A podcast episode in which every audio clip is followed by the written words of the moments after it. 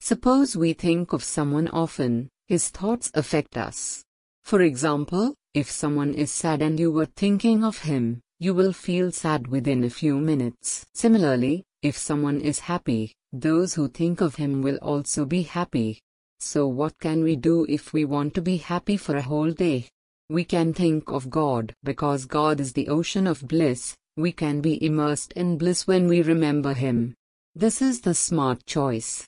Life as thought.